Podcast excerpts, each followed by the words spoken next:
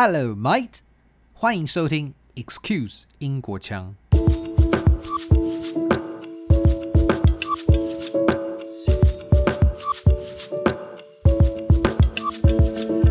针对于我自己的身份面向，然后跟我的创作方面，我这边还想要分享说，就是我的我的身份让我的故事表达不一样。然后我这边可以举例一些不同。不同的也是拍一些 LGBTQ+ 的导演给大家参考，就例如说，我很常在某一些电影，就是比如说这个电影里面的 couple 是一对女同志，可是我们会有时候会看到，就是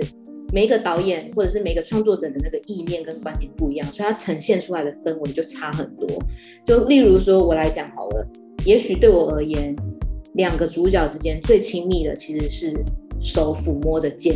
呃，手抚摸着脖子的那个镜头，那个特写跟那个动作，嗯、对我而言就已经很亲密，所以我我并不觉得需要更多的肢体动作或者是性爱之类的去表现这两个角色之间的 intense，对我而言不需要。嗯、可是对于不同观点的导演，或甚至是嗯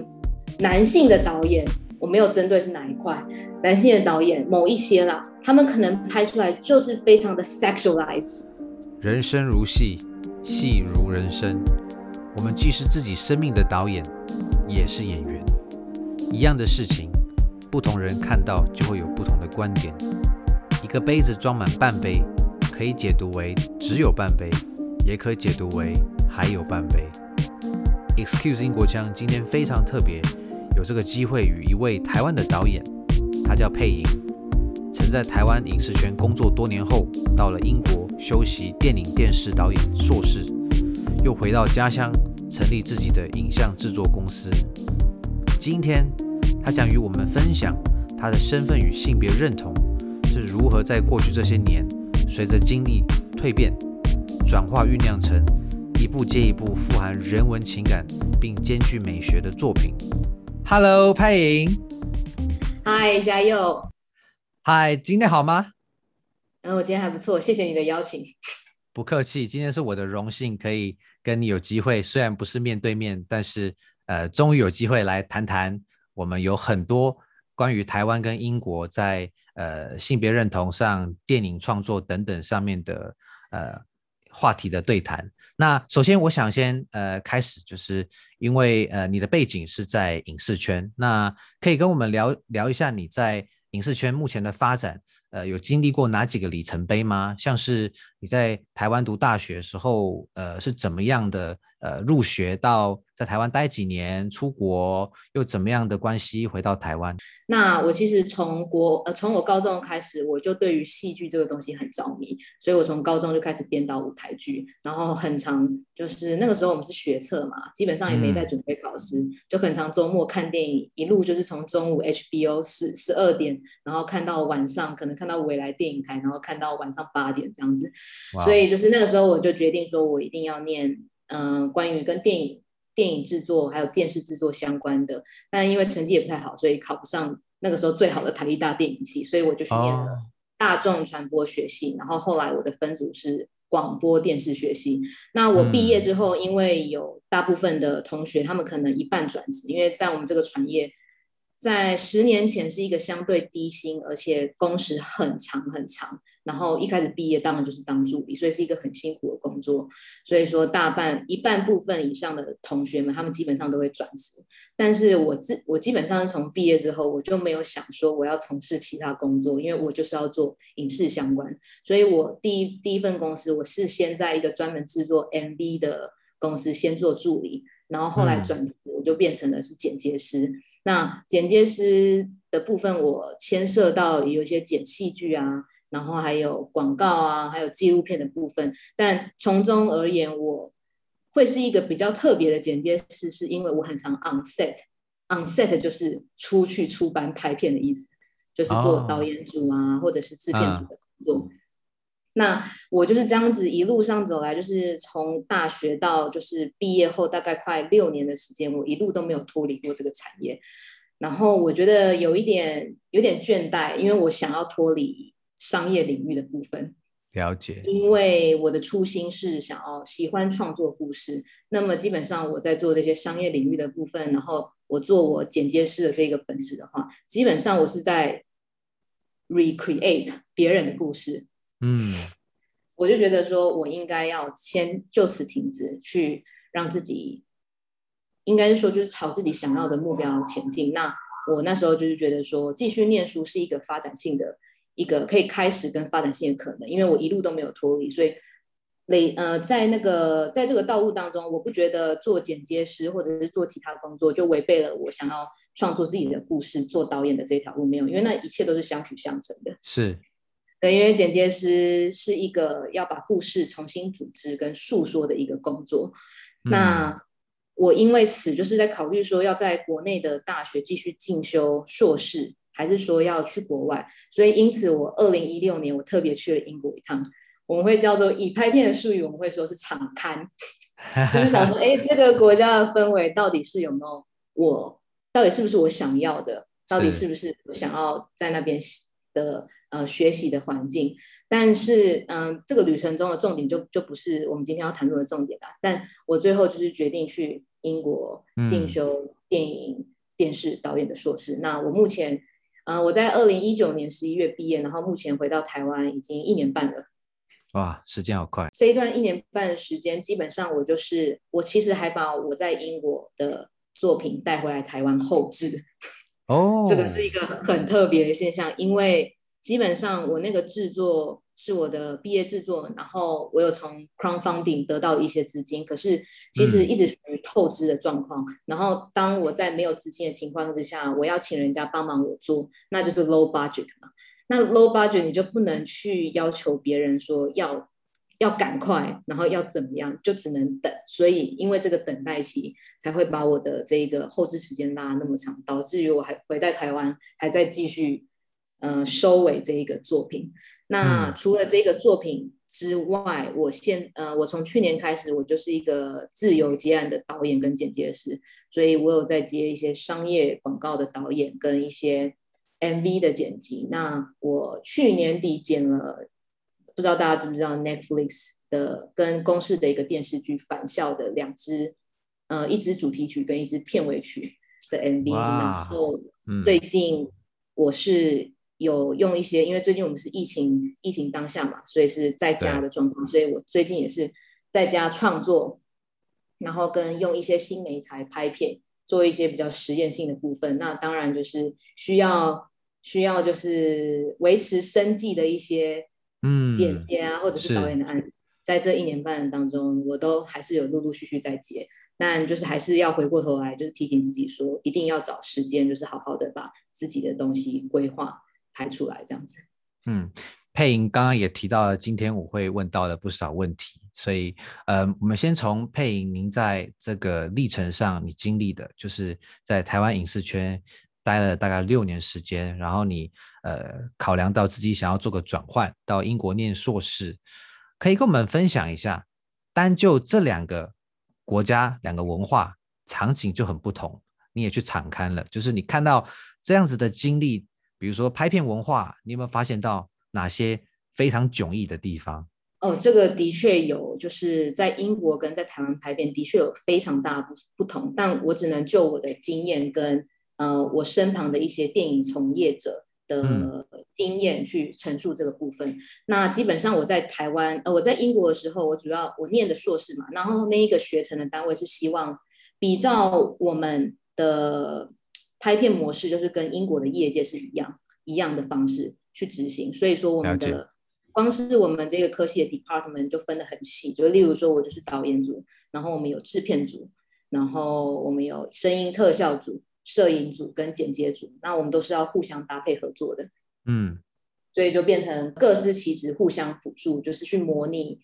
业界的那个状况。然后我第一时间经历，我第一时间感受到最不同的方，最不同的面向，其实就是第一就是拍片时数跟出班拍摄。第一个是时数的部分，在英国方面是非常严谨的，因为他们的法律规定其实是十个小时，然后还含交通跟装法。也就是说，在台湾这些是都不算。在台湾的话，大部分时数就是很长啊，啊，非 常非常的长。就是我以前第一份工作做助理，我的上班时数是十二个小时起跳。哇，那回家都不知道几点了。就是那时候大部分回家时间是十二点以前都算早。哦，但是在英国就不会看到这样子的状况。基本上不会，除非是他们在今天的拍摄有跟大家做协调，就是说今天我们的拍摄会超过几个小时，什么之类的。那不愿意的人可能可以离开或者是什么的。嗯。然后，因为我们基本上还是一个小制作嘛，就学生制作的那个方式去实行，所以说我们我们学生跟学生之间是没有合约合约去绑住的。嗯。所以说这个这样子的第一个面向就是很。很 free 嘛，可是第二个面向就是他们可能途中 drop out 就不来了。哦，哇哦，真的真的。可是，在业界的话，他们工作这个大部分啊，比较大的制作一定都是有合约绑住。然后还有另外一个提到的是出班，就是出去拍摄的一个要求性跟严格性。就是在英国拍摄的话，在拍摄之前以及机器租借什么。人员人员要拍摄，一定都要做一个叫做 risk assessment，就是风险评估表。嗯，那个风险评估表指的就是说，我今天可能去户外拍摄，然后我们有那个车程，或者是当中我们会架设什么样的灯光仪器的那些线材，可能会让你不小心绊倒、跌倒，你都要一个一个都点出来，而且如何改善。然后你要完完整整的完成了这个 risk assessment。然后要等到你的 tutor，那在电影在他们的业界的可能就是上级的长官或者是器材承租部门，他们要整个 approved 过后之后，你才可以进行拍摄。而且你在进行拍摄之前，还要把这个风险评估表寄给所有的演员跟所有的工作人员，让他们可以看到这个即将是我们在拍摄上会遇到的风险问题。所以请大家要多注意，嗯、这个就是非常不同的两个面向。然后就是时数的部分，就是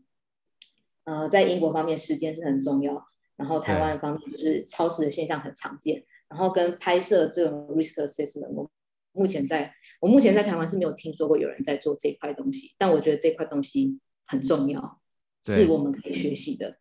听起来就是很严谨的去让大家都有意识到我们今天的风险是什么。除了刚刚你讲的时数跟呃，客观的这个准备安全的维护之外，还有没有什么其他是你也意识到很不一样的？那还有另外一个很不一样的点是，人与人之间跟导演这个角色到底在这个团体的重要性是什么？因为在英国的的状态之下，基本上导演当然是主要就是负责所有的创意集会到导演的然后接导演的创意，然后跟所有人的。呃，专业跟创意结合在一起，然后会成就为会成就成一个作品。所以说，我会这样子解读。在英国的话，导演有点像是一个小队长的角色，可是他不是一个最大的角色，因为其实副导演在 set 的角色，他不低于导演，因为副导演主要是要呃帮助导演跟监督呃。嗯，监督现在制作的情况，在现场制作的情况是怎么样？例如说流程啊，嗯、跟时间的安排，跟这一颗镜头在这个时间下到底拍不拍得完，这都是副导演需要去负责的部分。然后导演是负责现在这个镜头跟演员的表演是不是他想要的。所以在这样相辅相成的情况之下，副导演很常会在现场，就是希望导演可以。赶快完成这个镜头，不然整天每今天就要超时了，超时就没办法拍，就是这样子的概念。嗯、所以没有说导演是最权威、最有权威，在片场最大是没有专业分工，对，很 balance 的情况之下。所以有时候就是我我这边很常遇到，就副导演跟导演在现场吵架。哦，对，然后基本上在台湾呃，在英国的话，导演的这一个角色也很重要的是他的 people skill，就他可以处理人。的能力到哪里？他必须要是善于沟通，善于发挥每一个职位的人他们的技术跟他们的创意想法，然后把它汇整成一个他想要的蓝图，然后大家一起往那里前进。嗯、然后最厉害的是，他可以让每一个人工作都开心，那真的很不容易，真的不容易。那在台湾跟中国的部分，因为我知道这比较多，就是导演最大。嗯、OK，他只要是他说的就算，就是、对不对？就是他，就是所有人意见基本上都会希望，就是问过导演。但英国当然他们还是选择会想要尊重导演的创意，但他们的那种各司其职的那个部分，我是觉得让我的感受比较深。对，可是台湾的话，就是导演真的是占了一个很大的一个角色。坦白来讲，就是蛮强权的啦，我必须这么说。当然，还是有不一样的导演，还是有很广纳很多不同人想法的导演，因为台湾优秀的导演也是很多。对，我们不不能一体适用，其实任何一个地方它有它的多样性，就像光谱一样。包含了这些客观环境，我相信在英国，因为你也是来自台湾，同时你又是女性，在英国的这个电影圈里面，再加上呃，你也是 LGBTQ plus 的一员，在这过程中你是观察到哪些？想必有很多跟你遇到的困难，有没有哪些是因为你有以上的这样子的这些背景，导致这些困难会格外的明显？第一点，我觉得我身为一个外国人，然后我又是亚裔。然后可能又是女生，嗯、然后又是 LGBT plus 的一员，我会觉得说，在这一段我在这一段历程之中，我在团体中要扮演导演这个角色，然后要组织所有的人员去完成一个作品，基本上是难上加难。也因为也因为我的语言，我的母语不是英语，所以基本上在表达方面就不太一样。嗯、而且在我以前累积的就是国内业界的一些合作经验啊。基本上我们讲话都是蛮直接的，可是没有像中国大部分中国我观察的这么直接。我们可能就会讲说，可不可以这样子？可是在于在那边的文化上面，我基本上不能这样子说。我可能就是要跟他们的沟通方式是比较像是讨论。哎，我觉得这样子很不赖。那这样子的方式你觉得如如何？还是说你有其他的想要呃可以觉得可以执行的那个方式？就是我必须要用这样子引导性的方法才能。让一切顺利的运行，啊、然后还有第二个，哎，我不知道嘉佑你有没有遇到这样子的困难？有，我觉得他们其实讲话很多时候也是用这种方式，不管是你刚刚讲的拍片，或者是生活中，他们比较不会说这样是对的，那样是错的，他们会说，哎，那如果这个想法你觉得怎么样？对，就是制造出一个空间，让大家都有机会去考虑不同的决定。嗯，对，因为如果有时候你说死了，然后就感觉是。压着人家的头去把这件事情办一办的感觉，那他们对于这种东西就是觉得很讨厌。可是因为我身为一个那、嗯、就是工作者嘛，那如果导演你期望是这样子，那我就帮你执行。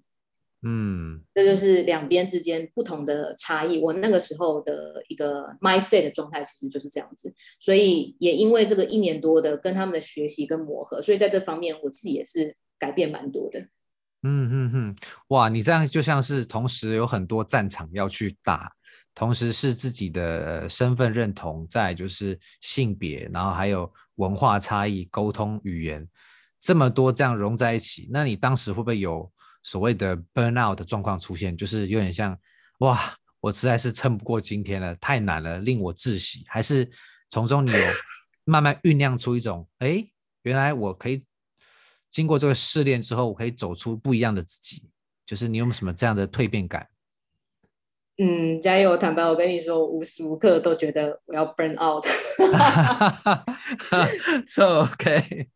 真的，因为我就觉得，啊、因为我其实去英国念书之前，我在我在美国先待了三个多月，然后我也体会到当地留学。哦嗯留学生活大概的那个状况，所以我早有心理准备。可是当我到了那边，然后开始进行拍摄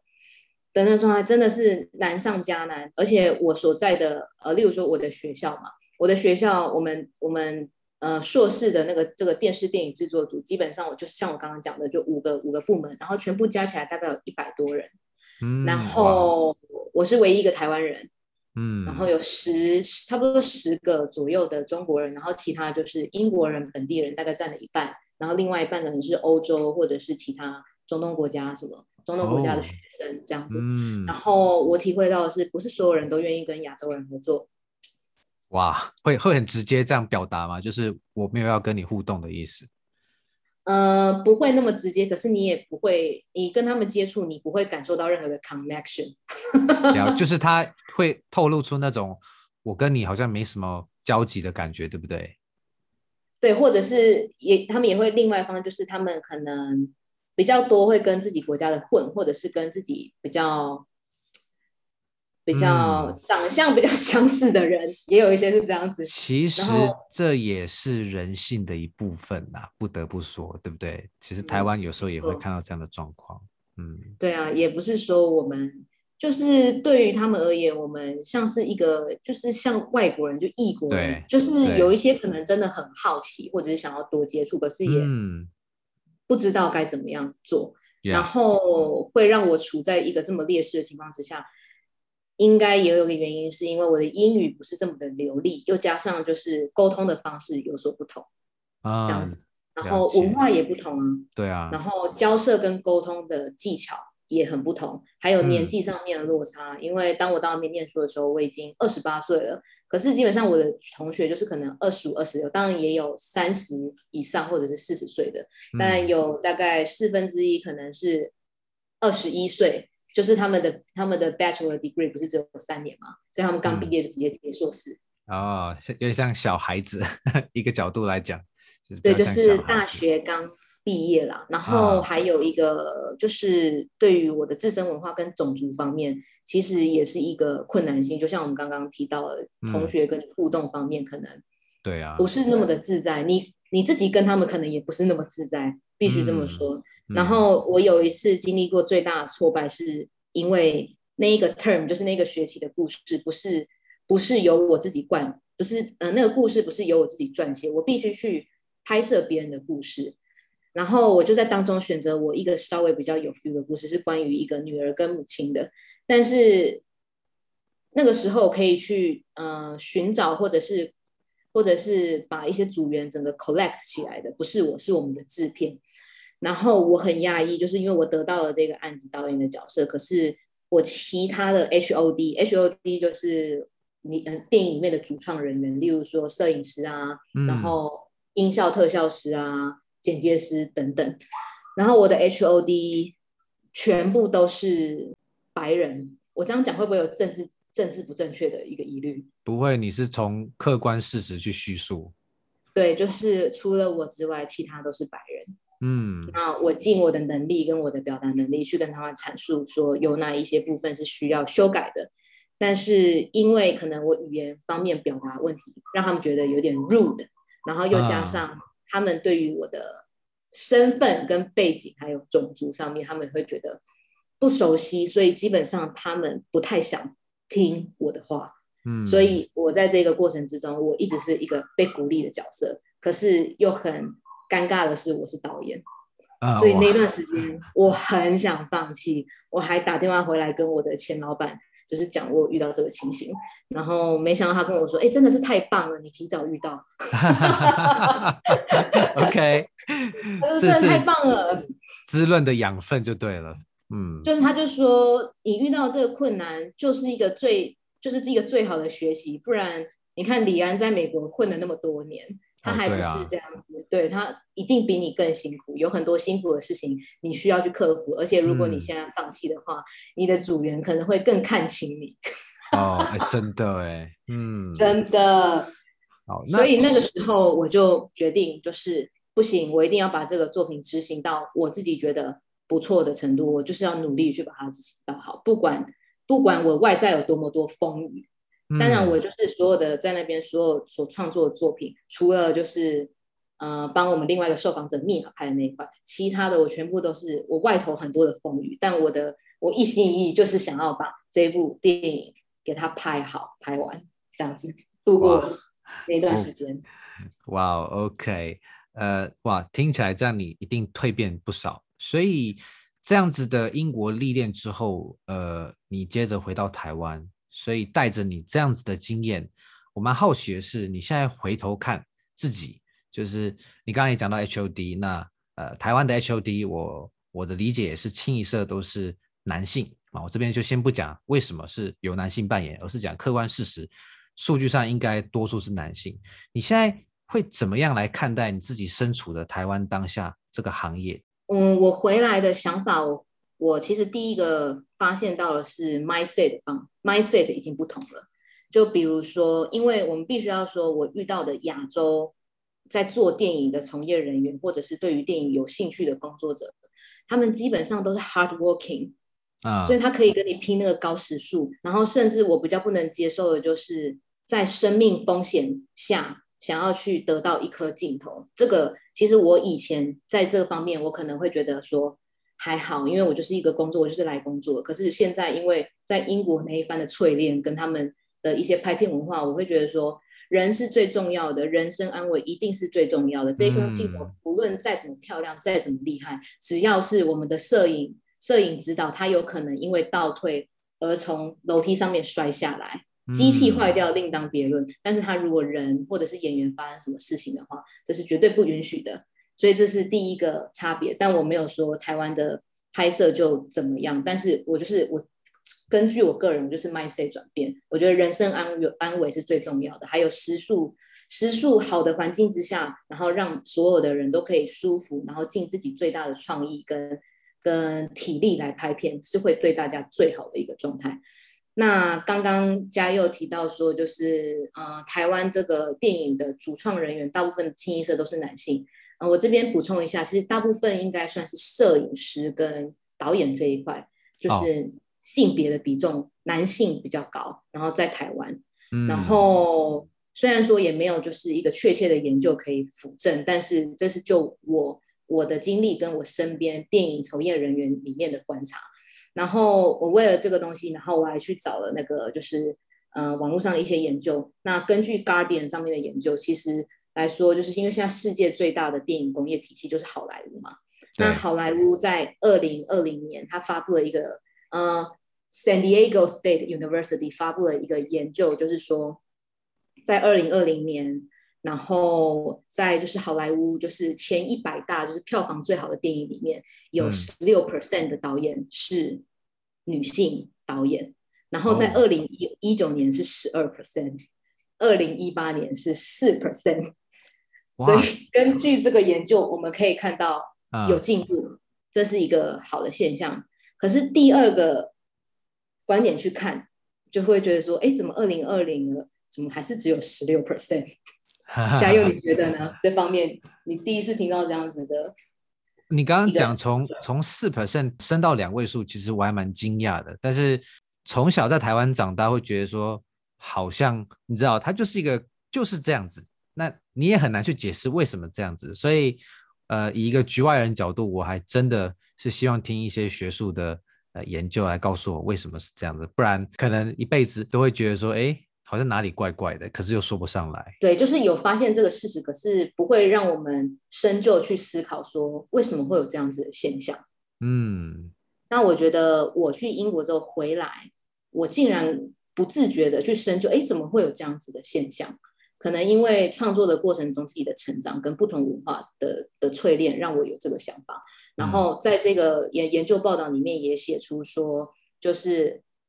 就是 HOD 就是 Off Camera Roles 的一些角色，基本上都还是以男性居多。然后这个研究的话，就是再请嘉佑帮忙引述在我们的那个 没问题。然后呃，这边我还在提，虽然说台湾的业界没有像。美国啊，或者是欧洲、英国的一些种族上面的问题，就像我刚刚说的那个女性导演比，我们知道今年有，哎，去年有一部电影还是今年上，叫做《游牧人生》，是由亚裔女性导演赵婷导出来那部电影，那部电影非常的棒，我很建议大家去看。可是这个她的崛起，也就是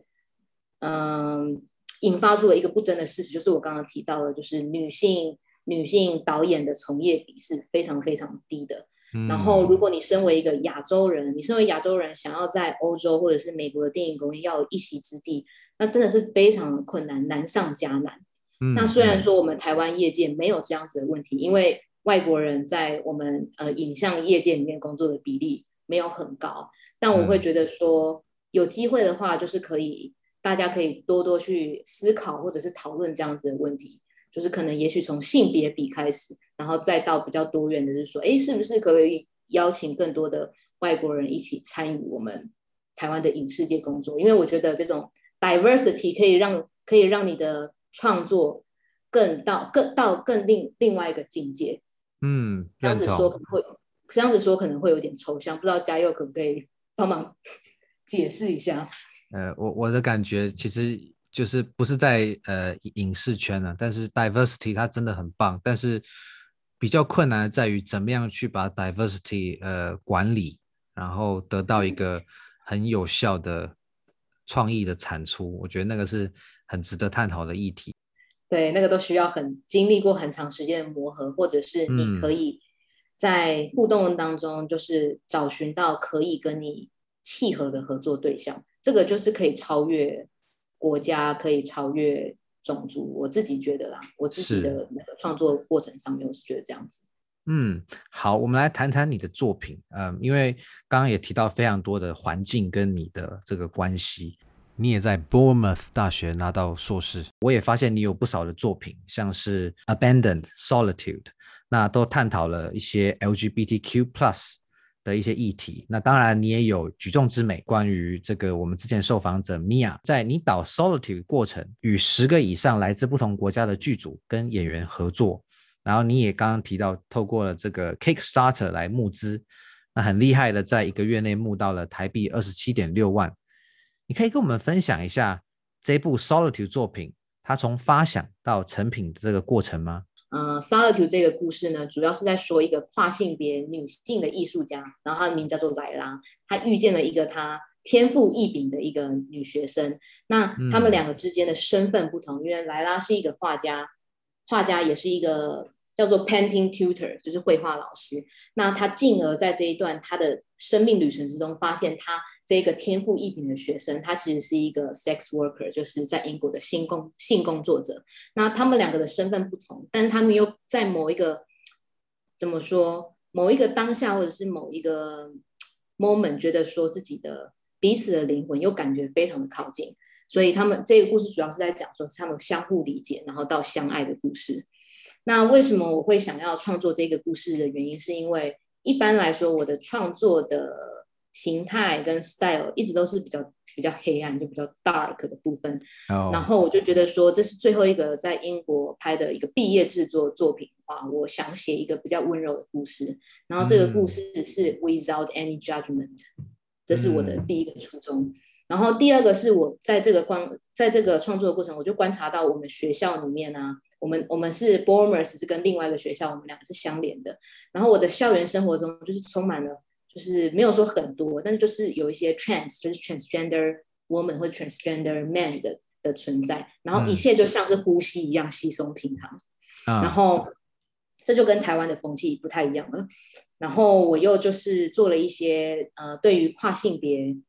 女性的一些研究。嗯、呃，我这边解说一下，就是跨性别女性就是她原生的生理是为男性，然后可是她心里觉得自己是女性，所以我们称她为跨女，因为她就是一个女女女生，但是因为生理上的不同。然后我这边想要说的就是跨跨性别女性女同志在女同志圈当中的一个劣势，就是因为她是男生理男，然后跨女，所以她反而在。女同志圈，因为她是跨女嘛，她自我认同为女，她也是可以喜欢你，我们就会称她为 lesbian，她就是女同志。但是他们这样子的，嗯、呃，背景之下，其实我观察到他们在女同志圈是非常的，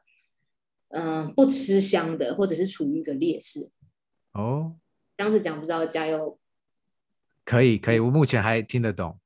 还可以理解吗？这样，所以我就觉得说，哎，我有没有办法写出一个跨女 lesbian 的那个故事？然后让我们去可以去激发对于这一件这一件事情有更多的想法或者是认识，然后也让跨女就是女的这一个观念带入在我的这个作品《Solitude》里面，跨性别女性就是女性的这个概念，然后以及我在那边做了一些研究，对于英国性工作者的一些处境，因为有很多年轻的东欧的年轻女生啊，跟亚洲的女生，例如说中国大陆那边，台湾是比较少。他们有很多都是离乡背景，然后在环境很恶劣的条件条件之下，在英国的 Brussels 工作。Brussels 就是就是性工作者工作的地方嘛。是。然后在英国的 Brussels 这边，很多都是民房。啊。就它看起来就是一般的普通住宅，它看起来完全不是我们想想的那样子，就是暗暗的啊，或者是怎么样。但我在这个故事里面也没有说出对这个性工作的任何的。任何的 judge 我完全没有说出来，我就是摆出了就是哦，其中一个角色是一个性工作者这样子。所以就是这样子的呈现他们的互动，但是却不带有任何的批判，也没有刻意的去探讨刚刚你说的这个跨女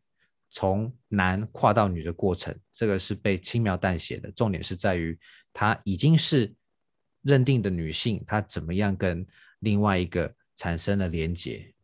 没错，这就是主要我电影想要说的部分，就是已经省略掉那个如何从生理男跨到女的那个过程，然后还有去讲述那个性工作的他们环境多恶劣的过程，我都直接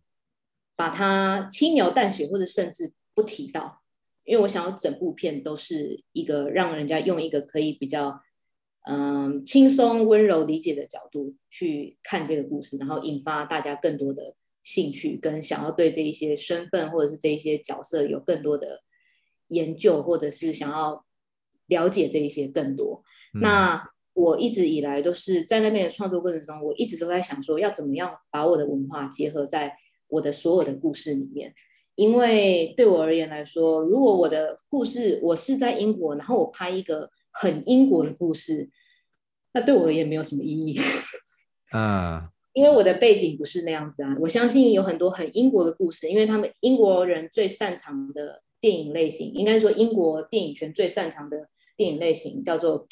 kitchen realism，所以有兴趣的人可以上去找一下这个电影的形态大概是怎么样子。那我的话就是针对着我自己创作的经历跟亚洲的背景，所以我就觉得我一定要在我的电影作品里面表达。也或者是某方面 emphasize 这一这一块部分，所以这一个故事我在发想的时候，我就决定就是要联络我在台湾认识的女演员，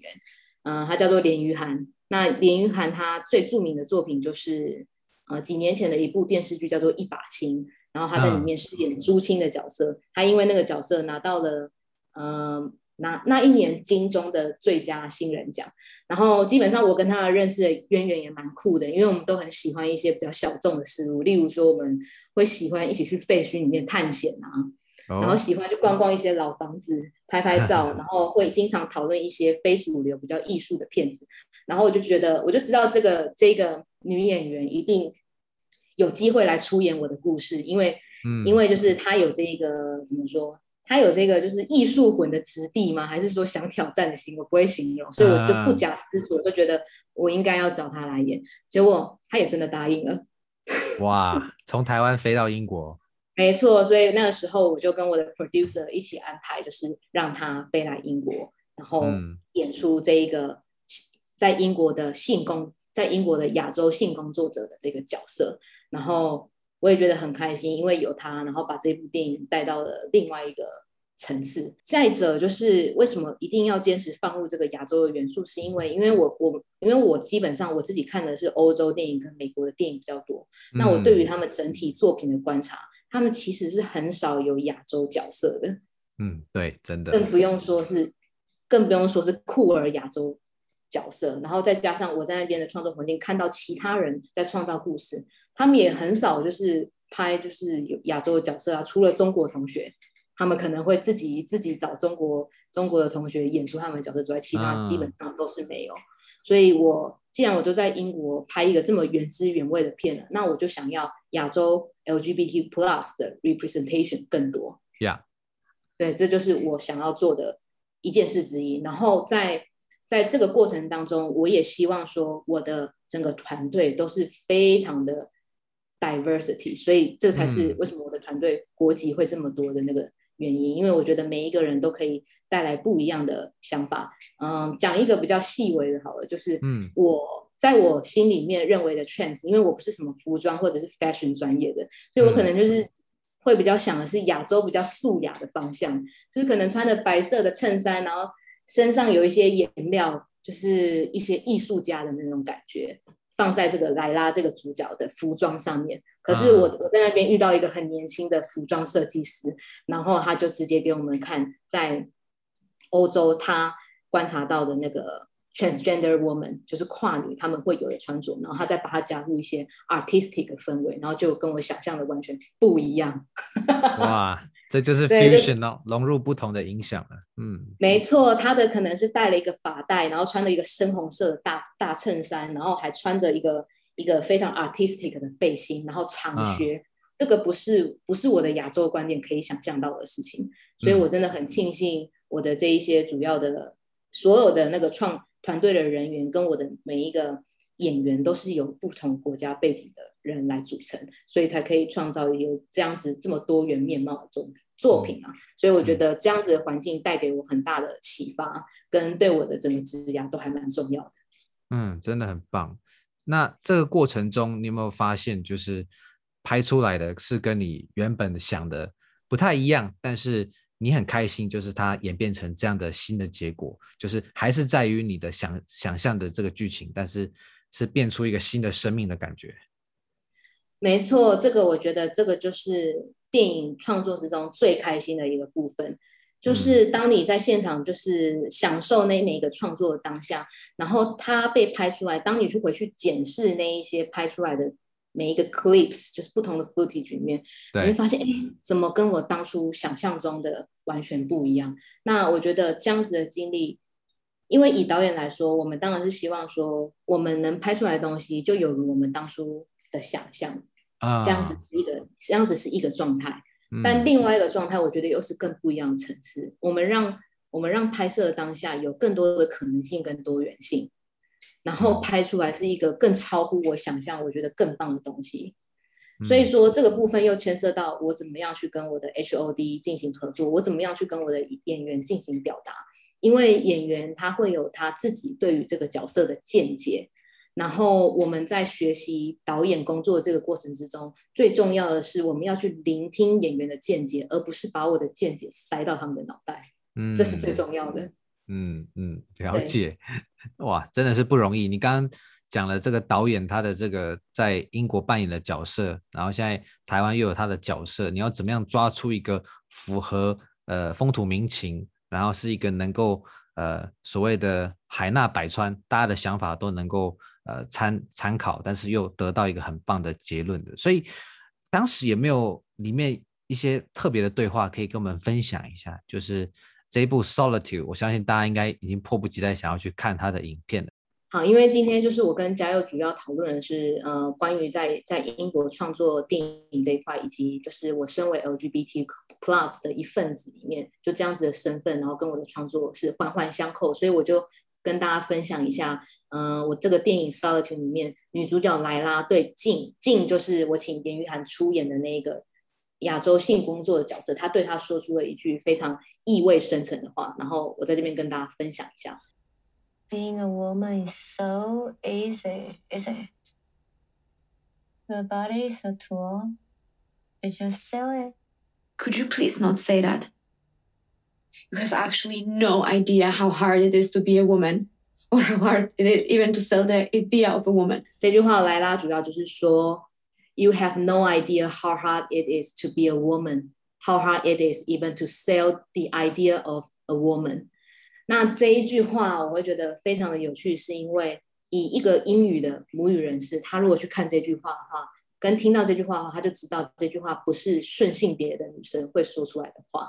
那这个因为这样子的话，也验证出蕾拉是。跨性别女性的角色在这部电影里面，然后这一部电影，因为据我的 producer 呃，据我的 producer 说，就是这整句话，就是它富有一个哲学性，就是 sell the idea of a woman 要拿来翻成中文，真的真的很难。所以我这边目前翻的是，就是莱拉直接跟大家说，呃，直接跟静说，你完全都没有任何的概念，你完全都不知道。要让要向别人证明自己是一个真正的女人有多难.所以这一句话就真的是带来了一个课题。所以里面的那个 里面那个角色静一听他就知道了，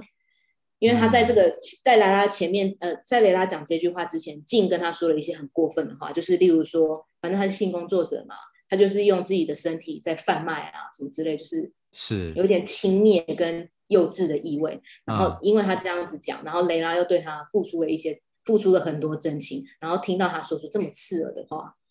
嗯，他就对他说出了这句话，这一句话也是全片比较比较视觉性的、比较 climax、比较高潮那个部分，嗯嗯，就是情情感非常的深层的一个一个部分，所以就想说今天可以跟大家分享一下这一句英文。那这也是虽然说我英文的程度没有到真的非常好，可是我觉得有时候英语有一些部分它是可以很，它是可以很细致的，跟我们中文的表达是完完全全不一样的面向。所以有时候我想要形容一件事情，真的是找不到中文字，可是在英文的话，我就可能找到，就是说 fascinating 这种之类的。可是你在中文不会这样子讲。确实，对啊。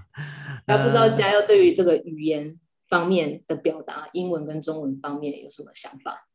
对啊，其实语言是文化的载体，那不同文化就有不同的表达方式，所以，嗯，很多人都讲说翻译是不是可以用 Google Translate？其实不太好，呃，但是如果想要大方向的去翻，当然可以，因为很多很深层的细腻的差异，就像是 fascinating 跟 fantastic，听起来可以说都是很棒的，很很厉害的，可是它味道就是不一样。我相信，就是 我相信你也你也可以大概抓到它之中那种很细微的，不管你说感觉也好，还是说它形容的事情也好，它就是不一样。呃，但是这也不是说一个语言它就因此而变得更更细致、更有深度，而是说。不同语言，他思维看待世界就是不一样，所以比如说这个情况，台湾人不会说 lovely，可是英国人就会说 lovely，大概是这样意思。所以这真的是英语非常有趣的地方。除了 fascinating，我还喜欢用 stunning。啊，stunning，对啊，这字也很棒哎。就是其实我我也不晓得这样说对不对，可是我觉得英国在呃，也不要说其他国家就不是，我单就英国有这些字眼出现，就是让对话里面会显得比较。呃，充满能量，充满鼓励，那这样也不错啊。如果能够把带到我们的汉语里面，我们可以常常去鼓励说，很棒啊，很好啊，再加油，这样子其实是是一个很好的语言之间的这种交换。对，所以呃，对啊，你刚刚提到这些，我我非常有有感觉。那你刚刚也提到了情感的这个表达，那可能我们汉语很难翻，所以我也想到你有一个作品是叫《Abandoned》，那。这几个影片在我看完之后，我有感觉到，就是他的那个人文情感是很丰沛的。那同时，你也细腻地表达出那样子的东西合璧的美学。这当然很难讲，也是见仁见智。可是我感受得到，它有呃我们亚洲的成分在，那它也是很有英国的味道。你会怎么来说你自己身份认同跟作品方向间的关系呢？呃，我这边会觉得说。因为我自己是身为 LGBTQ plus 的一员嘛，那我是一个顺性别女同志，那我的身份也一直都是我的创作灵感来源，因为我的身份就是如此，我没有办法去写不同于，应该也不能这样子讲，我没有办法去写，我没有，我没有办法去写我没有共感的故事，应该是这样子说。嗯。所以说我今天要说，就是如果我今天不是。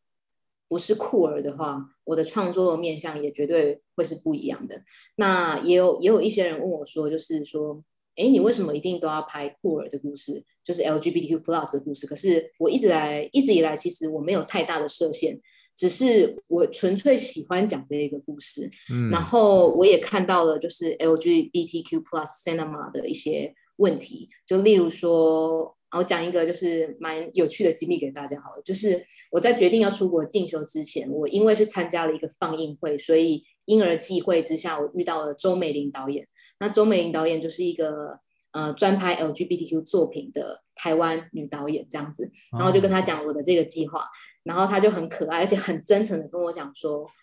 你们都没有人来拍，都只有我来拍，赶快来拍好不好？那对于就是真的，而且我知道他从就是世纪二十年就开始从纪录片，然后耕耘，都是一直都是做很多 LGBTQ plus 的创作作品，耕耘直到现在，他还一路在这个路上。然后，嗯、呃，就台湾来看好了，主流片型的话，必须说有 LGBTQ 角色的电影还是不是这么多啦。但以全球性来看，它也是小众的一环。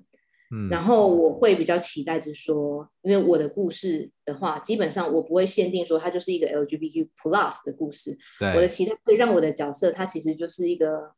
就是跟你我都没有什么一样，他只是是女的，然后喜欢女的；他只是是男的，然后喜欢男的，或者是他根本不喜欢任何人。啊，就是我的角色是 LGBTQ plus 的一份子，但我讲的是 universal，就是一个普世的故事啊，就是一个爱情故事或者是家庭故事。然后我想要 normalize 我们这个族群，因为毕竟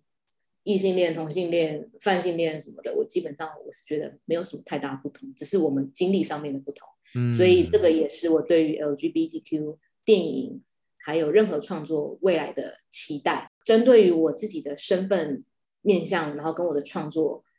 呃方面，我这边还想要就是分享说，就是我的我的身份让我的故事表达不一样，然后。我这边可以举例一些不同不同的，也是拍一些 LGBTQ plus 的导演给大家参考。就例如说，我很常在某一些电影，就是比如说这个电影里面的 couple 是一对女同志，可是我们会有时候会看到，就是每一个导演或者是每一个创作者的那个意念跟观点不一样，所以它呈现出来的氛围就差很多。就例如说，我来讲好了，也许对我而言，两个主角之间最亲密的其实是手抚摸着肩。呃，手抚摸着脖子的那个镜头，那个特写跟那个动作，嗯、对我而言就已经很亲密，所以我我并不觉得需要更多的肢体动作或者是性爱之类的去表现这两个角色之间的 intense，对我而言不需要。嗯、可是对于不同观点的导演，或甚至是嗯、呃、男性的导演，我没有针对是哪一块，男性的导演某一些啦，他们可能拍出来就是非常的 sexualize，不知道。嘉佑有没有看过类似的作品？然后，嗯、呃，针对 sexualize 这个部分，我也可以提到说，当初我在我的 Abandon 里面，我要拍一颗镜头，就是女主角去，嗯、呃，把那个蛋糕上面的刀刀子把它拿起来，然后拿来舔的那个画面。其实我就是拍一个很中性的一个中景，中景的部分就不是那么特写。嗯、可是那个时候我想说，哎，镜头表我想要表达一下那个刀尖的刀子的尖锐。所以我就那个时候我就说我要一个 extremely close up，就是非常非常近的特写，就只有他的嘴巴。然后这个时候在那个拍片的文化氛围下，oh. 我的剧我的组员就是一个音效师跟另外一个好像我副导吧，就跟我说你这个画面很 sexualized，你不可以拍。他们就直接说，然后我就觉得说，哎，会吗？真的吗？也许是哦。然后我就请摄影师，我就说，哎，那我就跟演员说，哎。那你稍微放那个位置让我看一下，然后他也同意了，嗯、然后我就跟我主说，让我试，让我看一下就好，没有要我。然后真的真的那个镜头往前摆下去，哇，还真的是有那一种很 很我不是很舒服的氛围，我就想说，哎，对不起大家，我错了，这颗镜头我就不拍了，我们 move on 到下一颗镜头。啊，所以这是一个我个人经历的举例，然后我也看到就是有一些就是。在说 lesbian couple 的作品，例如说蓝色是最温暖的颜色，它就是拍了非常非常多。我会婉转一点，我想说不符合人体工学的一些性爱的画面，跟不符合我们自然情况之下。然后有些人会说那是 male gaze，那如果有兴趣的话，可以去 Google 这个方面的东西。所以说，我觉得不同观点的导演会呈现出来同一个剧本的那一种呈现出来感觉是。非常非常完美，呃，非常非常不一样的，是，所以大家可以去有兴趣的话，可以去多做一些研究。那我这边也可以举例说，有两个导演，他对于 lesbian 之间情感的那个描绘部分，我自己是蛮喜欢的。一个就是 Carol 的陶德海恩斯，他也是一个男性导演哦。然后另外一个就是台湾好像翻作默爱，然后他的英文名叫做 Ammonite，然后他是他的导演是 Francis。Francis Lee，然后这部是英国片，也可以请大家去看看。有兴趣的话，可以去看看他们对于就是女性情感描绘的部分。我是觉得还蛮，我自己身为一个女性创作者跟一个女性的角色去看，嗯、我会觉得嗯蛮舒服的，符合事实。所以说，也就是因为这样子呈现出来的面貌不同，我就会希望说，是不是呃，不管是不是局限 LGBTQ plus 这个作品，那是不是所有电影的主创者都可以让。角色或者性别比再多元一点，这样我们可以看到呈现的面貌会有很多很多的不同。嗯、那这样不是很好吗？对不对？对，这个就是真的是一个很理想的世界。而且你也不只谈 LGBTQ plus，其实也不要过度去说，我们就一定要讨论这个或者不是这个，而是说它可能就在呃整个剧本里面它出现，但是也可以它的剧情的着重点也有在其他的部分啊。那我现在要提的是，呃，你的这么多作品里面，还有一个是跟我们之前访谈的有关联。那我也觉得非常的感动。之前在我们 Excuse 英国腔第五十集，我们有访谈到的是英国举重冠军 Mia，你也有在英国的求学过程中，也记录他呃如何从就是加入举重校队到拿下全国冠军的这个历程。你可以跟我们分享一下这部片，你这过程中你对他的想法，跟你拍完之后，你有没有什么心态上面跟价值上面带来的冲击？啊，我跟 Mia 其实我们在 Bournemouth University 念书嘛，可是其实，在求学那一年当中，我们基本上是没有什么交集。我们各自有他有他的社交啊，我有我的电影，就是一直一直一直在拍这样子。啊、那我们最后其实是因为因缘际会之下，我想要跟他做做一个专长上的交换。就是他可以教带我健身，然后他就问我说：“那我愿不愿意，就是帮他拍一个纪录片作为交换？”那我就觉得这样子是蛮有意思的，因为以一个对方的专专长来交换，获取就是更多不一样的东西。我一直觉得说这是我很想要的方向。然后又加上他，就是因为就是一个怎么说，我们两个可能是在台湾永远不会相永远不会相认识的两个个体，真的有时候真的是。有时候真的是需要有一个有一些桥梁或者是一个环境，才能让我们跟很多不同于自己的人，然后可以互相交流，然后有一些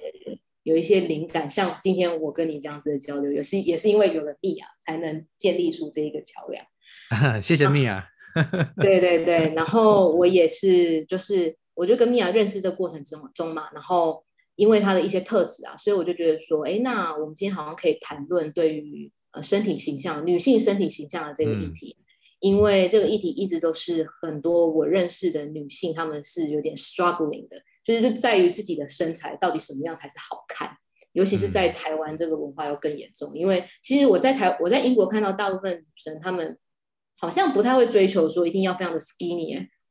啊，嘉佑，你有这个、你的观察是觉得如何？同意啊。至就是说，至少不是我们亚洲追求的那样子的程度。对啊，然后我看很多他们都很就是落落大方的，也不会觉得自己的身体怎么样，然后觉得很别扭这样子。嗯、然后我就觉得说，哎，我们今天可以来谈谈这这件事情，然后然后让台湾的这个现象就是可以被讨论。那我也觉得说，就是在我们的身处的这个环境之下，我觉得全世界可能都是这样子。但我今天就是尤其指台湾好了，我就觉得有很多的人，就是不管是男是女，都会被绑在一个社会的期待跟框架下。嗯，那借由这一个诉诉说这个 body image 这一个这个举重之美这个作品，就是希望说大家可以做自己，逃脱那个框架，跟让自己比较快乐一些嘛。直接说就是这样。嗯嗯嗯嗯。对，我觉得这非常有呃所谓的启发意涵，就是我们其实每个人都有自己的成长，都很不一样。那当然社会有很多期待，可是走到最后，生命不都还是自己在过吗？呃，对，没错。春春夏秋冬，冬天冷了还不是自己得为自己添加衣服？那夏天热了还不是自己得给自己开电扇？所以。嗯，做自己吧，因为人生充满了不确定性。所以，呃，配影，我觉得你真的有很多样貌的这个作品。那可不可以请你总结一下？因为在你经历过这么多的呃历程，像今年二零二一年，呃，我也知道你在台湾成立了这个隐喻影像制作有限公司。那我相信你应该带了很多能量跟呃养分，可以跟我们分享一下，就是你现在的公司目前的状况跟。你期待的愿景是什么？目前我公司其实成成立于今年的五月，所以说刚好遇到疫情这个爆发的情况之下，哇！所以疫情爆发之下，就是很多行业都面临到就是经营上面困难。那当然我也面临到了，但我觉得这个是一个很好，可以让我好好沉淀下来去思考公司未来的目标是什么。嗯，所以说我我这边会想要草创这间公司的原因，是因为我想要有一间公司行号的背景，这样子我才可以去争取更多故事开发的资金跟机会。因为如果你是个体的话，就会比较困难。那如果你是一个以一个公司团体组一个 team 的话，就会显得比较专业。那当然来说，你的开发资金的那个东西也会比较容易有机会，但不是代表非常有机会。嗯嗯嗯。然后公司的部分的话，然后也引荐于，因为现在是新媒体的时代，你可以看到现在有很多 YouTuber 啊，或者是大量产制的新媒体影片。但其实就是跟我原本的，我原本出来工作的一些经历，其实是有点相违背。我就是比较传统的那种 filmmaking 出来的 filmmaker。嗯，我们就是各司其职，要怎么样怎么样哦，谁做什么样的事情，精细的分工，然后让品质做到最大化。但是现在不是，就是很多人大家都斜杠嘛，哦，我会拍，我会剪，我也会导，这样子的形态发生。但我觉得没有不好，因为这个是两件事情，就是这个这个这个这个产业里面，他们可以越来越蓬勃。可是我们的我们这个产业部分，我们也要坚守一些我们本来的原则，可是我们也要顺应时代的潮流，去做更多的精进。例如说，我现在会比较探讨的是如何用新的美材说故事，因为我们以前都一定要拿比较笨重的、非常大型的摄影机，那因为它的它的体积跟它的重量就会限制我们做很多事情，或者是会耗比较多的时间。可是现在，我可以说，就是 iPhone，只要你灯光跟你的故事好的话，你也可以说很 fascinating 的故事，真的。所以说。我们如何用新的媒材媒材说故事？可是要说的是隽永的故事，而不是让人家一看然后就